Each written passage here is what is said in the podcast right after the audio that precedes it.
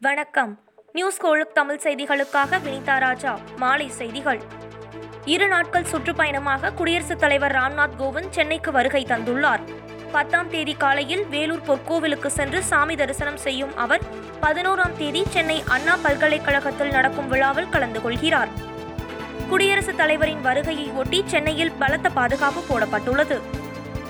தமிழ்நாட்டில் மேலும் ஐநூற்று அறுபத்து ஒன்பது பேருக்கு கொரோனா தொற்று பாதிப்பு உறுதி செய்யப்பட்டுள்ளது. பெருந்தொற்றுக்கு சிகிச்சை பெற்ற ஐநூற்று பத்து பேர் குணமடைந்து வீடு திரும்பியுள்ளனர் மேலும் சிகிச்சை பலனின்றி நான்கு பேர் உயிரிழந்துள்ளனர்.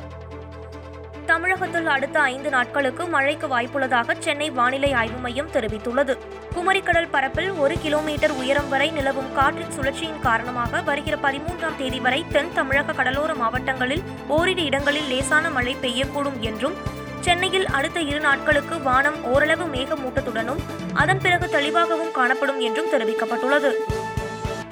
தொகுதி பங்கீடு பேச்சுவார்த்தையில் உடன்பாடு ஏற்படாத காரணத்தினால் அதிமுக பாஜக கூட்டணியிலிருந்து தேமுதிக விலகியுள்ளது. ஆலோசனை கூட்டத்தில் பேசிய விஜயபிரபாகரன் தன்மானத்தை கைவிட்டு அதிமுகவுடன் கூட்டணி அமைக்க முடியாது என்று கூறினார். மேலும் சட்டப்பேரவை தேர்தலில் தனித்து போட்டியிடுவது குறித்து ஆலோசித்து முடிவெடுக்கப்படும் என்றும் தெரிவித்தார். உத்தரகாண்ட் மாநில முதலமைச்சர் திரிவேந்திர சிங் ராவத் ராஜினாமா செய்துள்ளார். ஆளுநரை சந்தித்து ராஜினாமா கடிதத்தை கொடுத்த பின் செய்தியாளர்களிடம் பேசிய அவர் நான்கு ஆண்டுகள் முதலமைச்சராக சேவையாற்ற தனக்கு பாஜக தலைமை பொன்னான வாய்ப்பை அளித்ததாக கூறினார். எதிர்க்கட்சி உறுப்பினர்கள் அமளி காரணமாக நாடாளுமன்றத்தின் இரு அவைகளும் நாள் முழுவதும் ஒத்திவைக்கப்பட்டன. எதிர்க்கட்சி உறுப்பினர்கள் பெட்ரோல் டீசல் சமையல் எரிவாயு விலை உயர்வை கண்டித்து முழக்கங்கள் எழுப்பினர். இதனால் நாள் முழுவதும் அவை ஒத்திவைக்கப்பட்டது.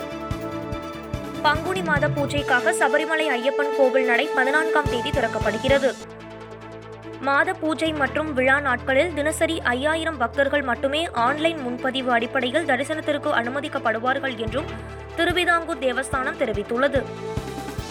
திருவாரூர் மாவட்டம் முத்துப்பேட்டை அருகே உரிய ஆவணம் இன்றி வாகனத்தில் கொண்டுவரப்பட்ட பதினெட்டு கிலோ தங்கமும் பதினேழு லட்சம் ரூபாயும் தேர்தல் பறக்கும் படையினரால் பறிமுதல் செய்யப்பட்டன. இத்துடன் இந்த செய்தி தொகுப்பு நிறைவடைந்தது. நன்றி வணக்கம்.